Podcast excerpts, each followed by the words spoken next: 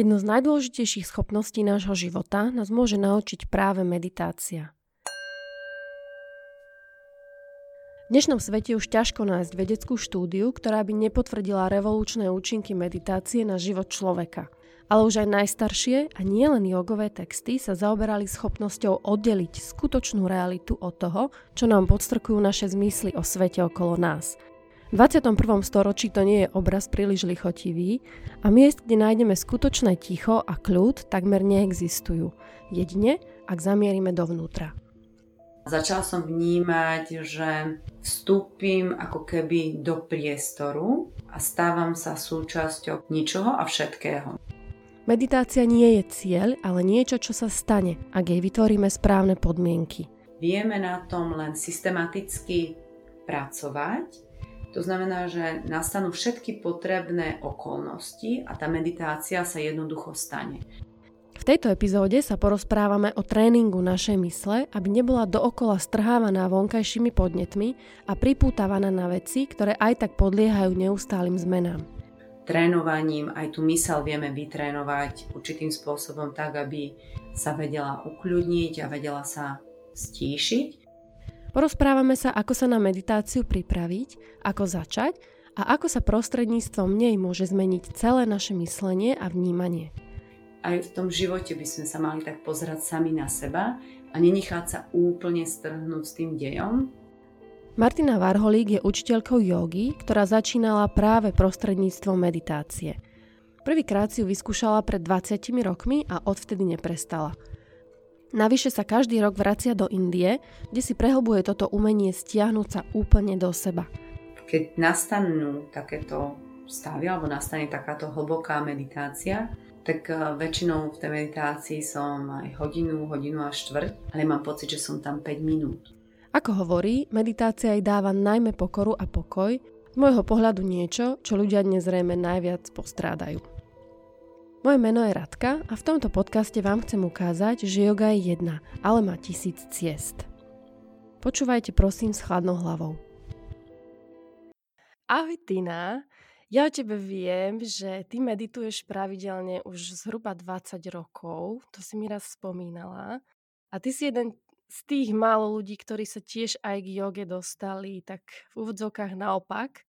Teda najprv si začala s meditáciou a s pranajamou a až neskôr si začala aj s cvičením. 20 rokov je naozaj dosť v mojom ponímaní. Po 20 rokoch pravidelnej meditácie viete vôbec ešte niekto vytočiť? Áno, vie. Mojou najväčšou skúškou sú samozrejme klasicky deti a manžel, tak asi jak všade. Viem si predstaviť, že som bola chodiaci kľud, keby som bola zašitá možno, že niekde v Himalajach, v jaskyni, kde nemáš uh, žiaden podnet, ale keďže žijeme reálny život a niekedy sa to nakopí a všetci máme také svoje fázy, tak aj ja mám dni, a keď to proste nezvládam a nejakým spôsobom vybuchnem.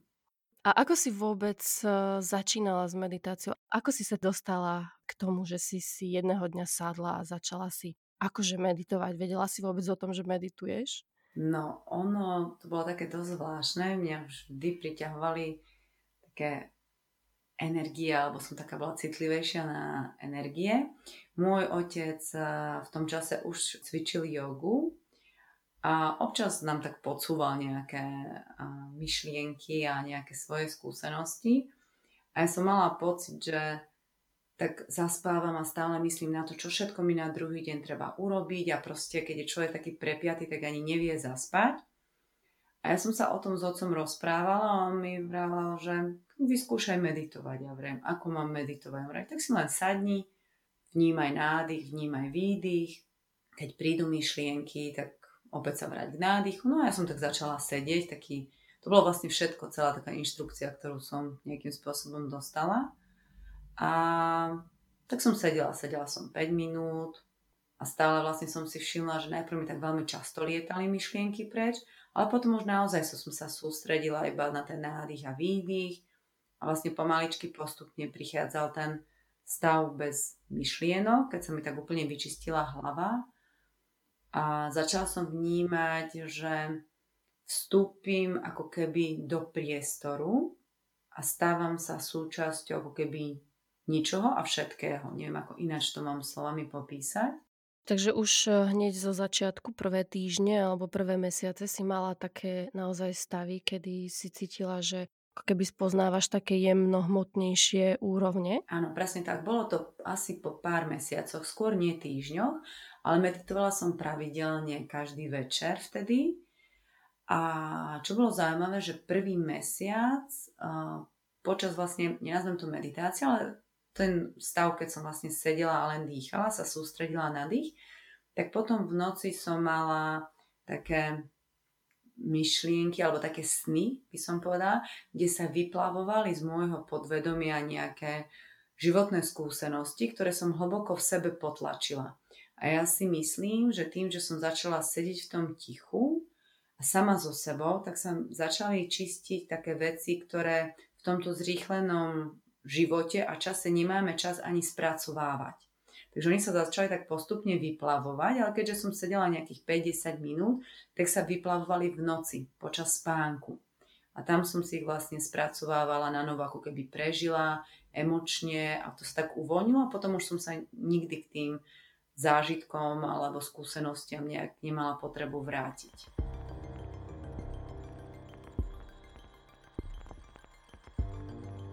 Takže dalo by sa povedať, že keď si si spracovala svoje situácie alebo nejaké emócie alebo nejaké nevypovedané veci, už počas meditácie, tak si mala potom menej snov alebo si mala lepšie sny, že sa ti to už nepotrebovalo spracovať počas spánku? Presne tak, ja v podstate väčšinou ani nemám sny. Ja alebo si nepamätám sny, ja spím veľmi tvrdo, alebo je to niečo, čo sa presne, že som niekde hlbšie zašla a opäť sa vyplavujú nejaké veci, lebo myslím si, že tých vrstiev na čistenie máme za tie životy veľmi veľa, však len za ten jeden život, čo všetko zažijeme. Takže, ale ja spím veľmi naozaj veľmi dobre, veľmi pokojne, aj keď mám nejaké stresové obdobie, tak naozaj, keď ľahnem, ľahnem a spím aké dôležité prostredie, v ktorom medituješ. Dôležité je, predpokladám, správne sedieť, musíš mať rovný chrbát a tiež aj nejaké prostredie, v ktorom medituješ. Nemôže okolo teba pobehovať veľa ľudí, nemôžeš mať rušivé to prostredie. Je to dôležité, alebo naozaj si človek vie sadnúť kdekoľvek, tak povediať, uprostred ulice a tam meditovať. No, tak ono je to tak, že človek by mal vedieť si sadnúť uprostred rušnej ulice a meditovať, ale zo začiatku to určite takto nepôjde.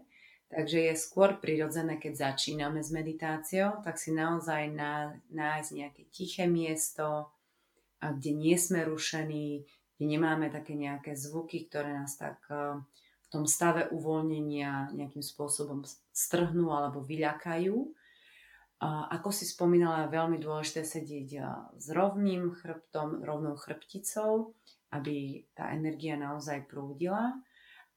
Používa sa set buď plný lotos, ale v tom vydrží málo kto dlho sedieť, takže väčšinou sa vypodložia sedacie kosti buď meditačným vankúšom alebo špeciálne poskladanou dekou, aby sme mali váhu na tých kolenách Samozrejme, kto má problém s kolenami, tak môže kľudne sedieť na stoličke, ale opäť s rovným chrbtom, neopierať sa, lebo ako náhle sa oprieme, tak máme potom tendenciu zaspať. A dá sa vôbec meditovať nesprávne? Lebo ja som počula veľakrát ľudí povedať, že e, ja by som aj meditovala, ale ja to neviem. Alebo ja by som aj meditovala, ale bojím sa, že to robím zle. Dá sa to vôbec meditovať nesprávne? Môj názor na celý život je, pokiaľ to nevyskúšam, tak ani neviem nikde začať. Takže podľa mňa človek by mal v akejkoľvek činnosti alebo čokoľvek, čo chce robiť, je dôležité začať, nie zajtra, ale teraz, hneď. A už tá prvá skúsenosť nás potom vedie nejakým smerom. Ja si myslím, že ľudia sa väčšinou boja nepoznaného, boja sa sami seba a boja sa byť sami so sebou. Boja sa svojich myšlienok, svojich pocitov, svojich strachov a preto myslím si, že veľa ľudí veľmi často radšej večer pozera televízor, púšťajú si na hlas hudbu, lebo nevedia byť sami. a v tom tichu. V tom tichu podľa mňa začneme počúvať a počuť hlas svojej duše a začneme počuť také nie vnútorné hlasy, ale niečo nám začne našepkávať. A keď uh, sme v tom hluku, táto doba je veľmi hlučná, tak uh, nemáme priestor sami na seba. A ja to vidím aj všade naokolo, hlavne na deťoch a ako sú v tom neustálom hluku a neviem si predstaviť, ako oni budú spracovávať vlastne všetky tie emócie, lebo čokoľvek sa im v živote udeje, tak oni si pustia na bomby hudbu do uší a potom idú sa zabávať, ale proste neprejdú si tou emóciou, nespracujú si, nezoberú si z toho ponaučenie a potom sa nám v živote opakujú tie isté situácie. Do kolečka, do kolečka, do kolečka a človek sa pýta, prečo to mám, však ja som nikomu nič neurobil. Ale väčšinou je to o tom, že ten život sa nás snaží niečo naučiť, niekam naviesť.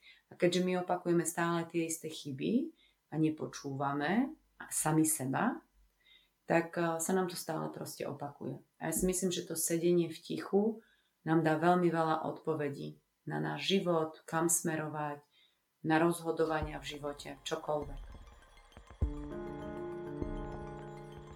Vlastne ako to prebieha, keď ty si sadneš, zatvoríš si oči a zrazu prichádzajú myšlienky, ako dlho sa, za ako dlho sa dokážeš dostať do takého meditačného stavu, alebo skús popísať, čo je to vlastne ten meditačný stav. No, tak uh, to je zase veľmi individuálne. Mám dní, kedy si sadnem a šup, nie sú žiadne myšlienky a ja cítim, že sa stanem súčasťou toho priestoru a ten priestor súčasťou mňa. Ale sú aj dni, keď eh, prejde aj 5, 10, 15 minút a tie myšlienky stále prichádzajú, ja si to uvedomím, vrátim sa k dychu. Akože naozaj je to aj po tých rokoch veľmi individuálne a dokonca sa mi stalo minulý rok párkrát, že som mala tak toho veľa, také náročnejšie obdobie, že jednoducho som nevedela vypnúť absolútne tie myšlienky oni neustále nejakým spôsobom bežali. Ale ja som to prijala a som si povedala, dobre, aspoň si chvíľku posedím, budem pozorovať, aké myšlienky mi prechádzajú hlavou, čo ma napádá v hlave, prečo je to tak a nejak tak zanalizovať sama v sebe, že prečo ich neviem ako keby odstrihnúť od seba. A myslím si, že ma to tiež veľmi veľa naučilo, lebo to nie je také že sadnem si a, a, a proste nič. Lebo naozaj, keď sa okolo nás dejú náročné veci, tak uh, tá ľudská mysel prirodzene je taká, že beží naplno, to ego je súčasťou nás, hej, takisto, ktoré z môjho pohľadu ego sa nás snaží chrániť.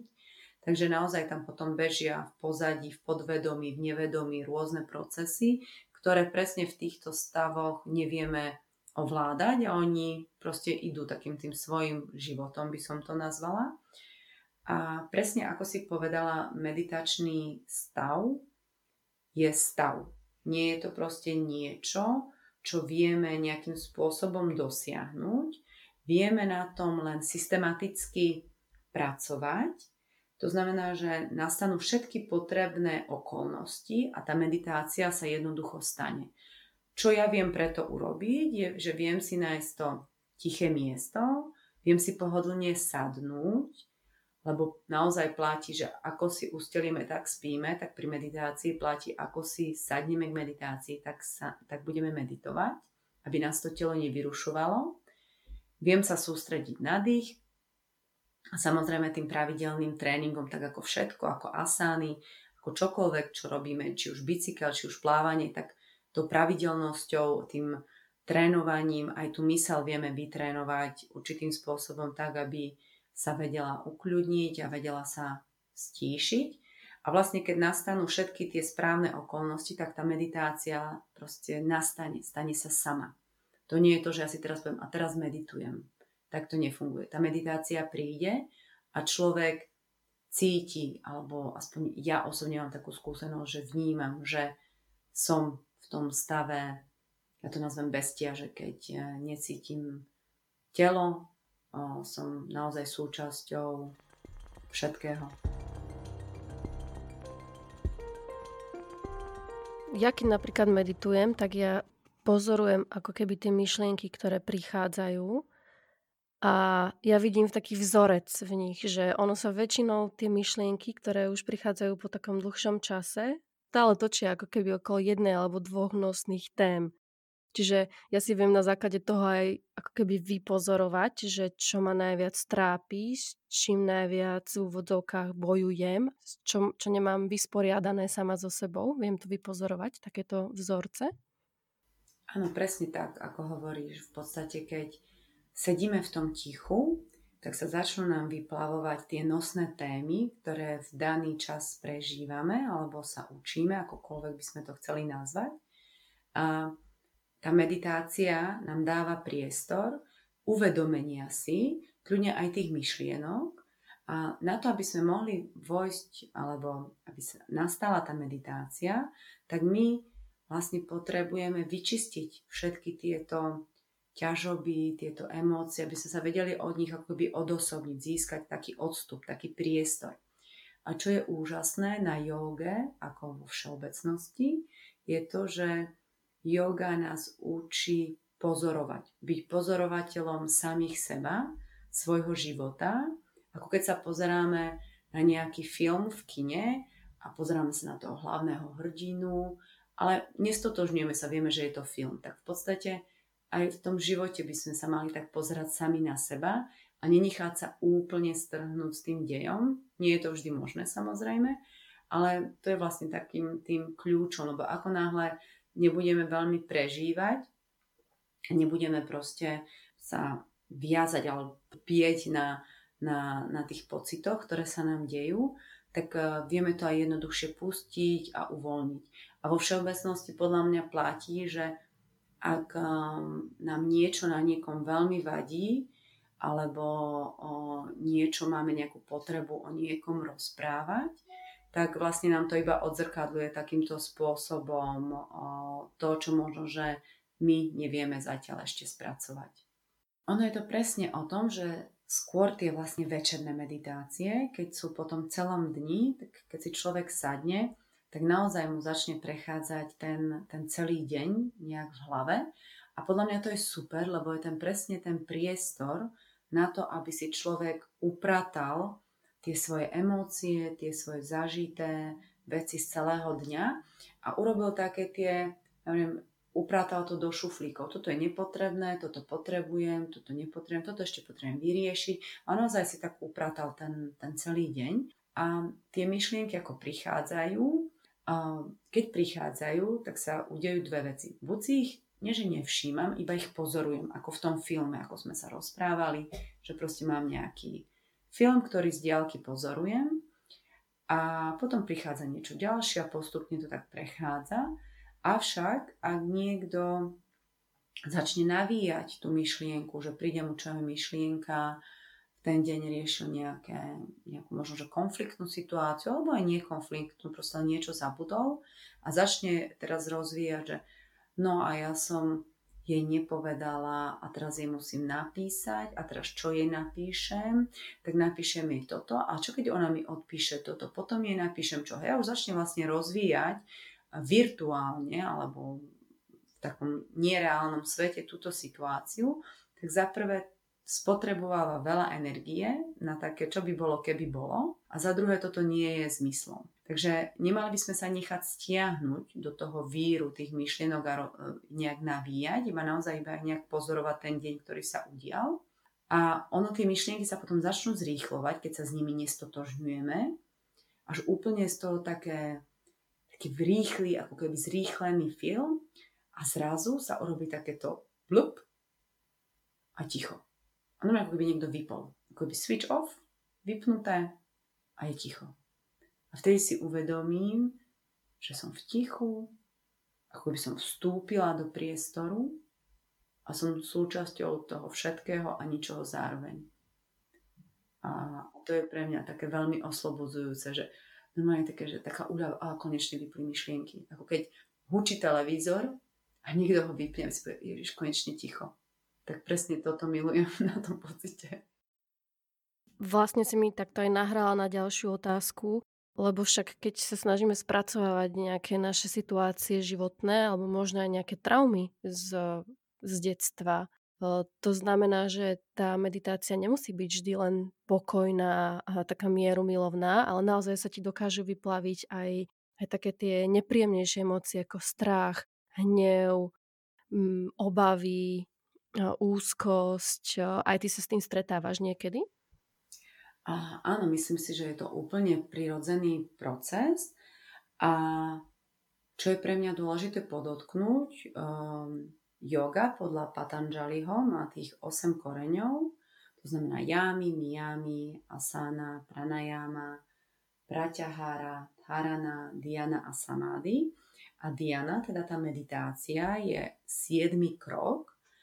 A pre mňa ten zmysel tých krokov alebo tých koreňov je v tom, že naozaj najprv sa musíme naučiť tej, tomu pozorovaniu tomu správaniu sa voči sebe a vo, voči ostatným. To sú tie jamy, niyamy. Potom máme tie asany, kde nejak vieme, že pracujeme s tým telom a opäť sa nám vyplavujú tých pozíciách nejaké emócie na, to, na tých hrubohmotných telových vrstvách a každý, kto pravidelne cvičí jogu nejakú dobu, tak vie, že má lepšie obdobia, keď sa cíti ľahký ako pierko a potom má obdobia, keď to vôbec nejde. A tak postupne ideme pranajámou, kde ideme do pránického tela, potom ideme na praťaháru, teda stiahnutie zmyslov, to znamená, vieme sa akoby presne odosobniť, odhlučniť. To je ten moment, keď si vieš sadnúť uprostred tej ulice a nevnímaš zvuky, alebo teda tak vnímaš, ale sa ťa nedotýkajú. Máš také vákum okolo seba, ako keby vytvorené. A potom vlastne postupne prichádza tá, tá meditácia, tá diana.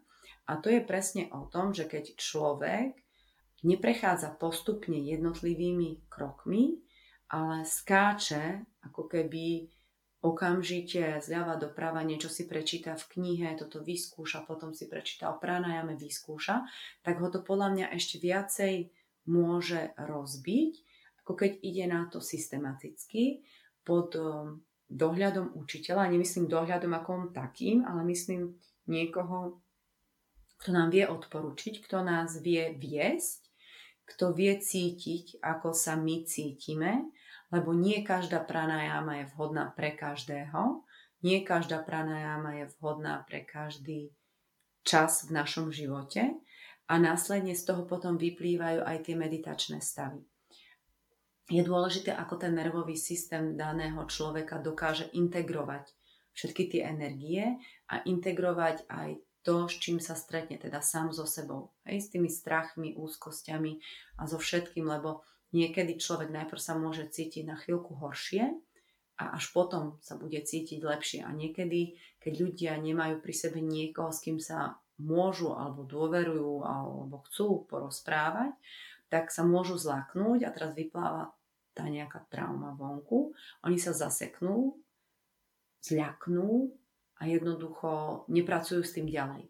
Hej? Takže podľa mňa tá, tá cesta tej jogy, tak ako to učenie bolo učené veľmi osobne učiteľ, žiak a taká veľká intimita tohto vzťahu, tak podľa mňa takto by to malo byť zachované. Pokiaľ samozrejme to je iba na úrovni nejakého asanového fyzického cvičenia, prídem si zacvičiť jeden, dvakrát do týždňa.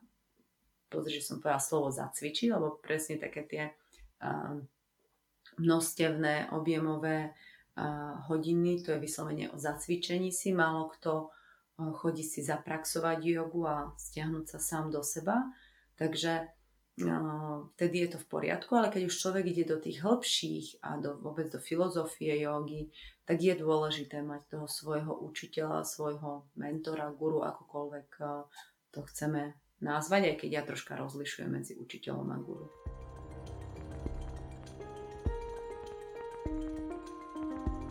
A prečo ty medituješ? Čo je tvoj cieľ? Hoci viem, že ono je to, meditácia nie je niečo, čo robíme s nejakým cieľom, ale predsa len možno nejakú motiváciu máme. Cítiš sa inak pred a po Alebo cítiš ten rozdiel napríklad, keď niekedy vypadneš z, tej, z toho kolobehu meditácie, alebo niekedy nám do toho príde život a také tie každodenné činnosti a stane sa ti, že párkrát, e, pár dní s, nie si v meditácii a cítiš sa potom inak? Áno, určite, ako ja to veľmi vnímam. Um, ja sa snažím meditovať uh, ráno, ešte predtým, ako začne sa celý deň a to je taký čas, keď skôr tie moje meditácie sú také, že ma nabijú tou energiou, takým tým pokojom, takým tým kľudom.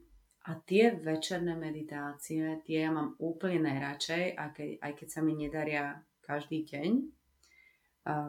Pri večernej meditácii tie myšlienky mi naozaj víria o niečo dlhšie, niekedy 5 minút, niekedy 10, niekedy dokonca 15 minút ale vo večerných meditáciách dokážem, alebo nastanú, aby som sa správne vyjadrila, niekedy tak hlboké meditačné stavy, že potom mi trvá dobrých a niekedy aj 15-20 minút, aby som vedela opäť normálne doma komunikovať. A keď nastanú takéto stavy, alebo nastane takáto hlboká meditácia, tak väčšinou v tej meditácii som aj hodinu, hodinu a štvrť, ale mám pocit, že som tam 5 minút.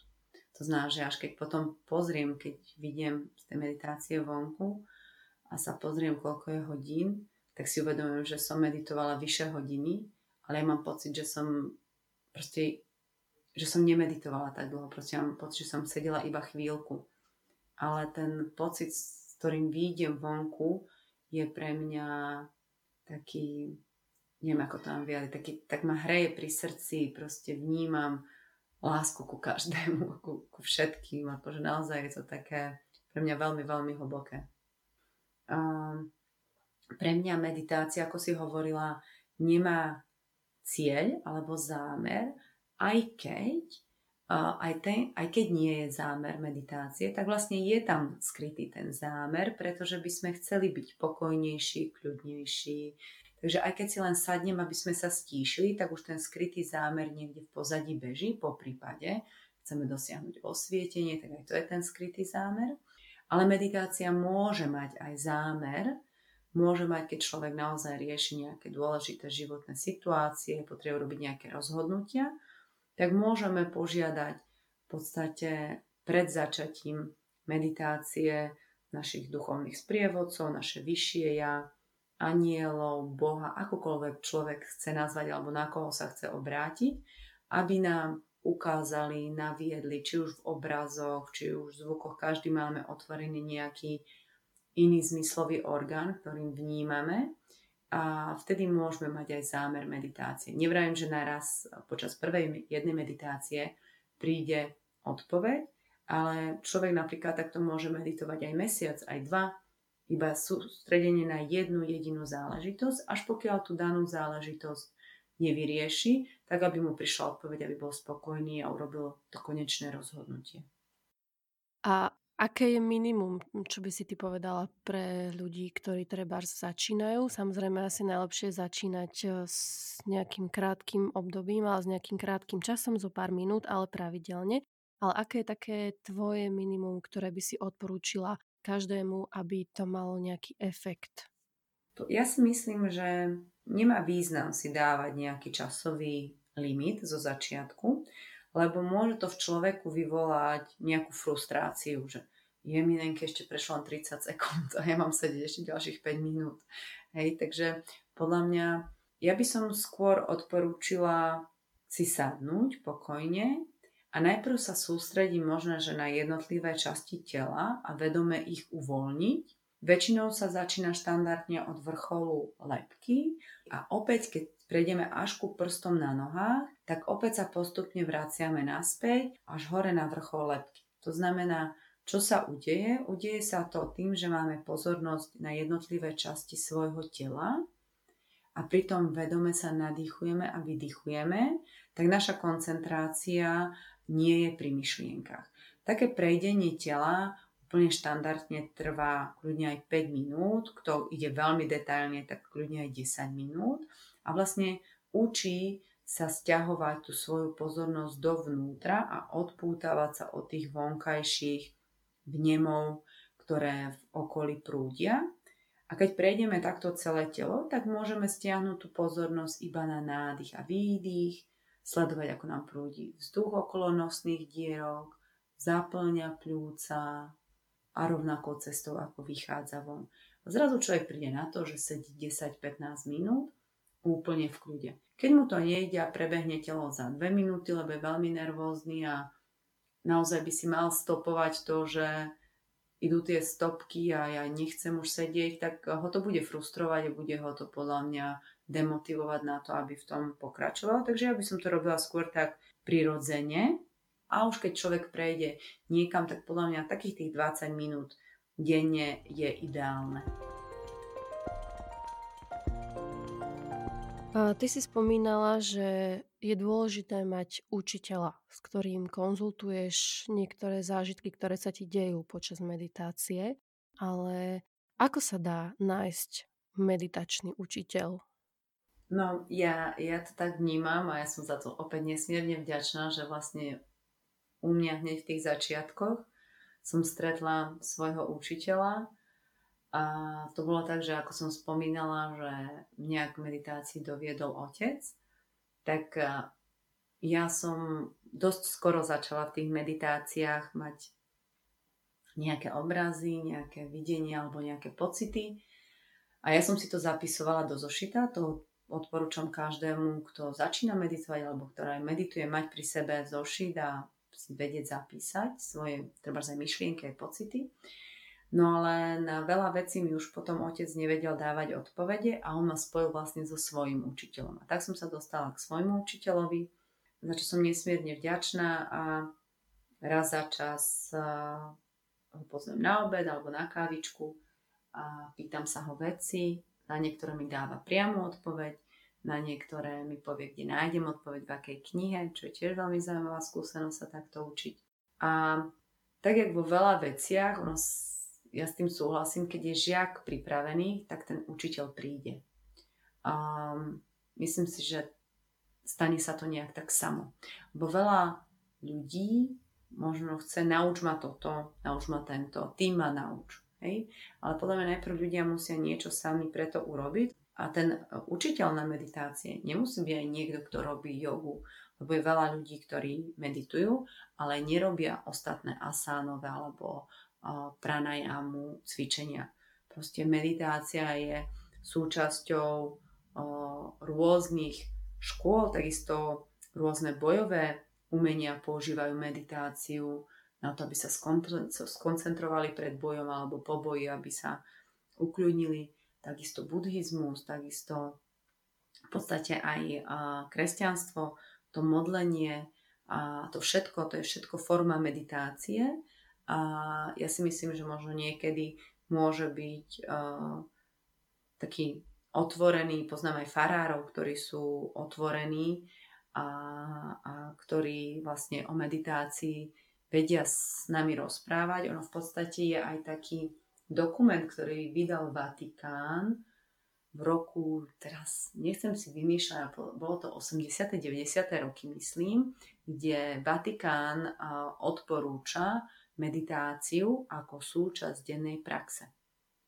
Hej, takže kedysi to bolo tiež tá meditácia vyslovene odporúčená aj kresťanstvom.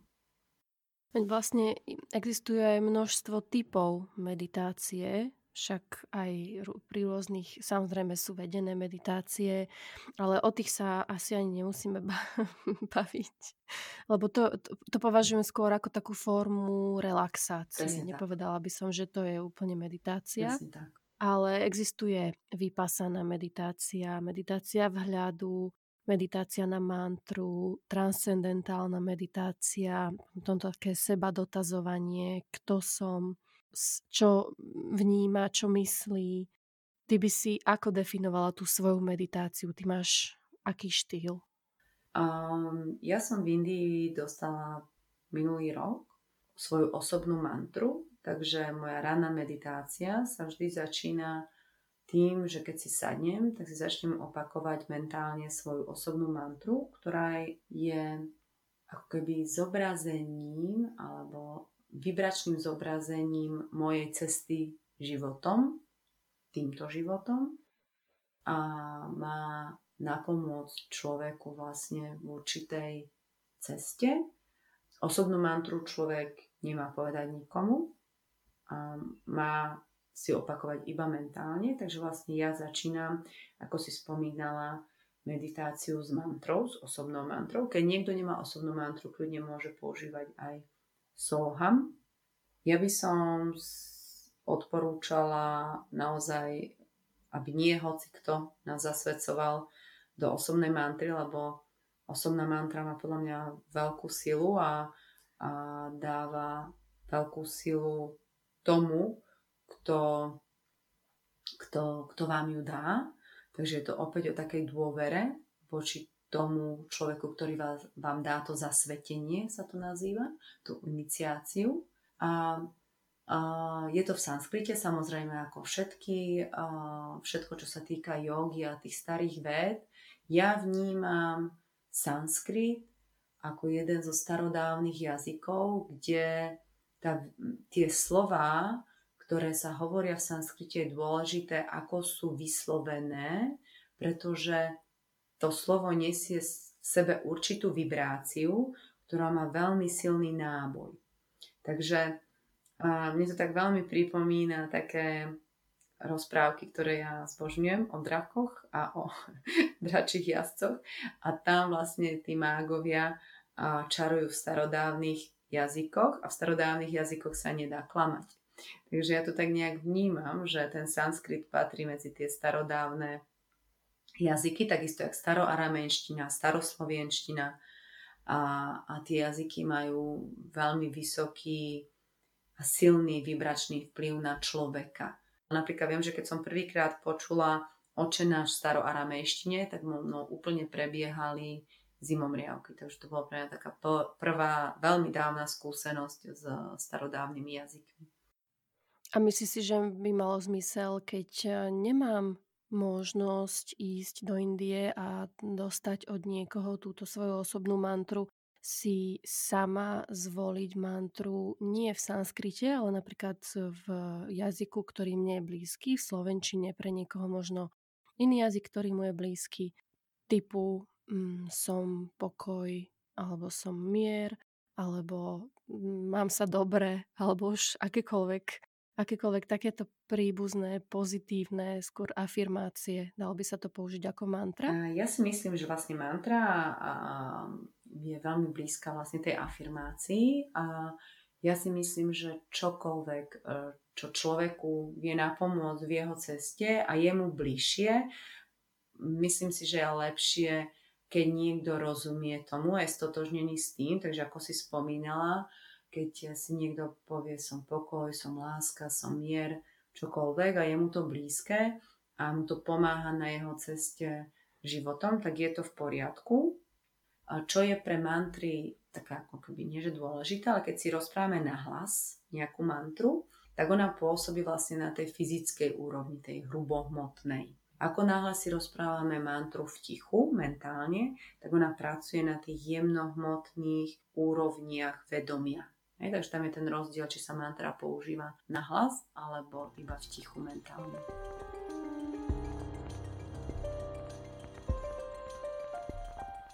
Existuje viacero stavov meditačných, do ktorých sa vieme dostať, že postupne prechádzame z jedného do druhého, do ďalšieho, miestami sa vrátime naspäť, alebo je to stále jeden stav, ktorý my máme na našej individuálnej báze, ktorý si tak nejak kultivujeme z môjho poznania, ktoré teraz mám a na základe mojich skúseností, tak tie meditačné stavy majú rôzne úrovne a vlastne my sa v rámci meditácie pohybujeme v rámci úrovne nášho vedomia. A to vedomie podľa môjho poznania, ktoré mám, má 9 úrovní a každá tá úroveň vedomia som spomínala aj na workshope, má takých svojich strážcov, ktorí strážia uh, nejde o to, že strážia, aby nám nedovolili postúpiť na vyššiu úroveň, ale oni nám nedovolia prejsť na tú väš- vyššiu úroveň, pokiaľ nie sme na to pripravení. To znamená, že oni nás zároveň aj chránia, aby nedošlo k ublíženiu napríklad na mentálnej úrovni. Hej, to znamená, že nie je dobré tlačiť na tú pílu, opäť sme pri tom všetko s láskou a s porozumením k sebe samému. Takže naše meditácie alebo naše to, čo zažívame v meditácii, väčšinou odzrkadluje e, tú úroveň nášho vedomia, v ktorom sa nachádzame. A tam si spracovávame tie jednotlivé veci, jednotlivé skúšky, jednotlivé pokusy o oslobodenie a keď sa posunieme do toho vyššieho vedomia, alebo sa nám do tej vyššej úrovne vedomia, tak opäť tie meditačné stavy sú hlbšie, a opäť tie vnímania sú citlivejšie, sme citlivejší aj na energie v ostatnom živote, čo niekedy nie je až tak prínosné. A, ale ja si myslím, že aj tak cieľom vlastne celého bytia, lebo ja nevidím zmysel v tom, že je narodiť sa, uh, pracovať a potom zomrieť. Hej, akože ja nevidím tu ja vždy vravím, že my vlastne máme 5 zmyslov, ale cez tých 5 zmyslov vlastne nevnímame tie jemnohmotné veci, ktoré podľa mňa tvoria väčšiu časť nášho sveta ako to, čo reálne vidíme očami. Takže podľa mňa my sme slepí kvôli našim očiam, lebo nevidíme to ostatné. Vidíme iba to, čo zachytíme zrakom. Ja som počula takú veľmi peknú myšlienku, že my všetci spíme alebo žijeme v sne, ale len raz za čas sa prebudíme natoľko, aby sme si uvedomili, že snívame. Presne tak. Je to úplne úžasné. Ja...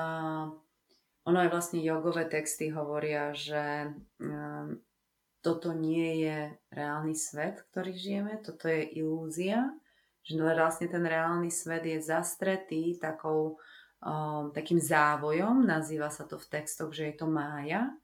A ja s tým úplne súhlasím, že my si myslíme, že, že reálne je, je čo zarobiť peniaze na byt, zarobiť peniaze na, na, na auto alebo na dovolenku, ale pritom my keď odídeme z tohto tela, tak vlastne všetko tu aj zanecháme. Hej? To znamená, že platíme nejakú hypotéku a, a vlastne odídeme a a čo?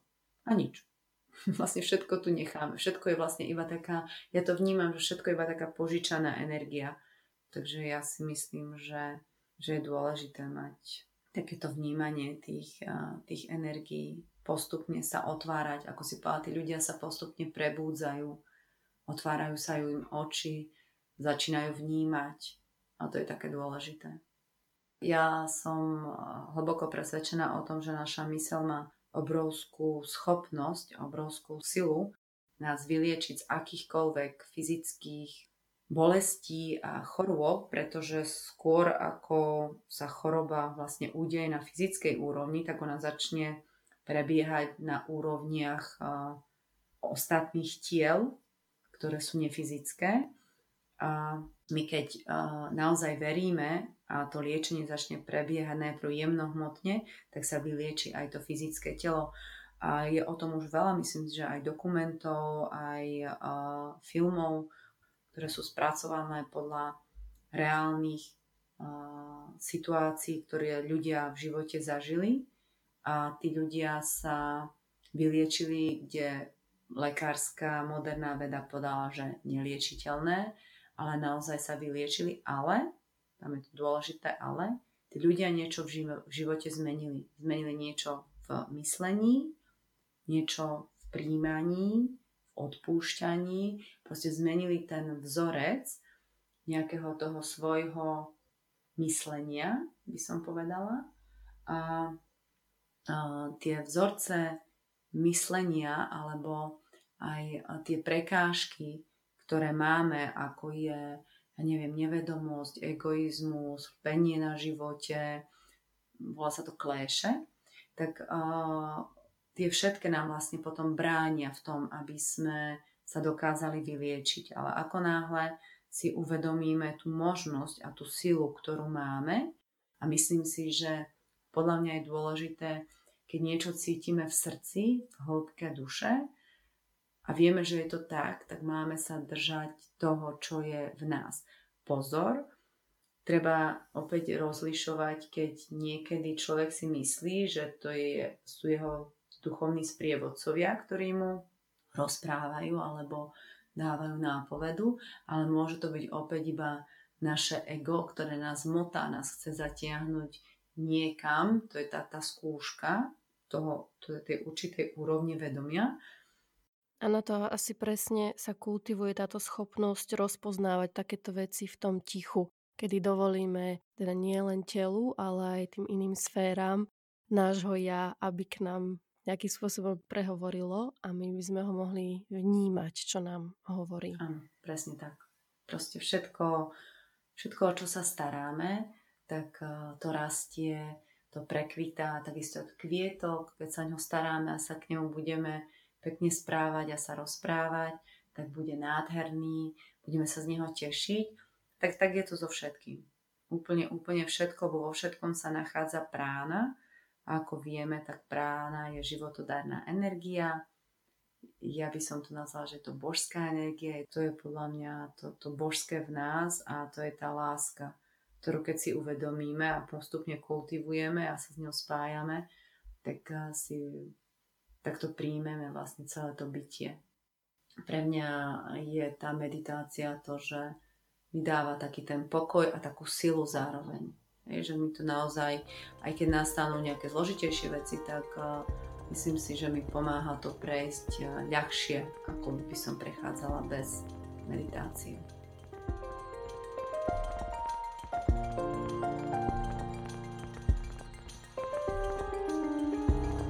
Na záver ešte malá prozba a veľké poďakovanie. Ak sa vám podcast páči, kliknite na odoberanie nových epizód a prosím, ohodnote ho vo vašej podcastovej aplikácii. Budem veľmi vďačná za akýkoľvek názor, otázku alebo nápady na novú tému či hostia. Môžete mi ich poslať cez môj Instagram na rdk počiarkovník yoga, buď do komentárov alebo priamo v správe. Ďakujem za počúvanie.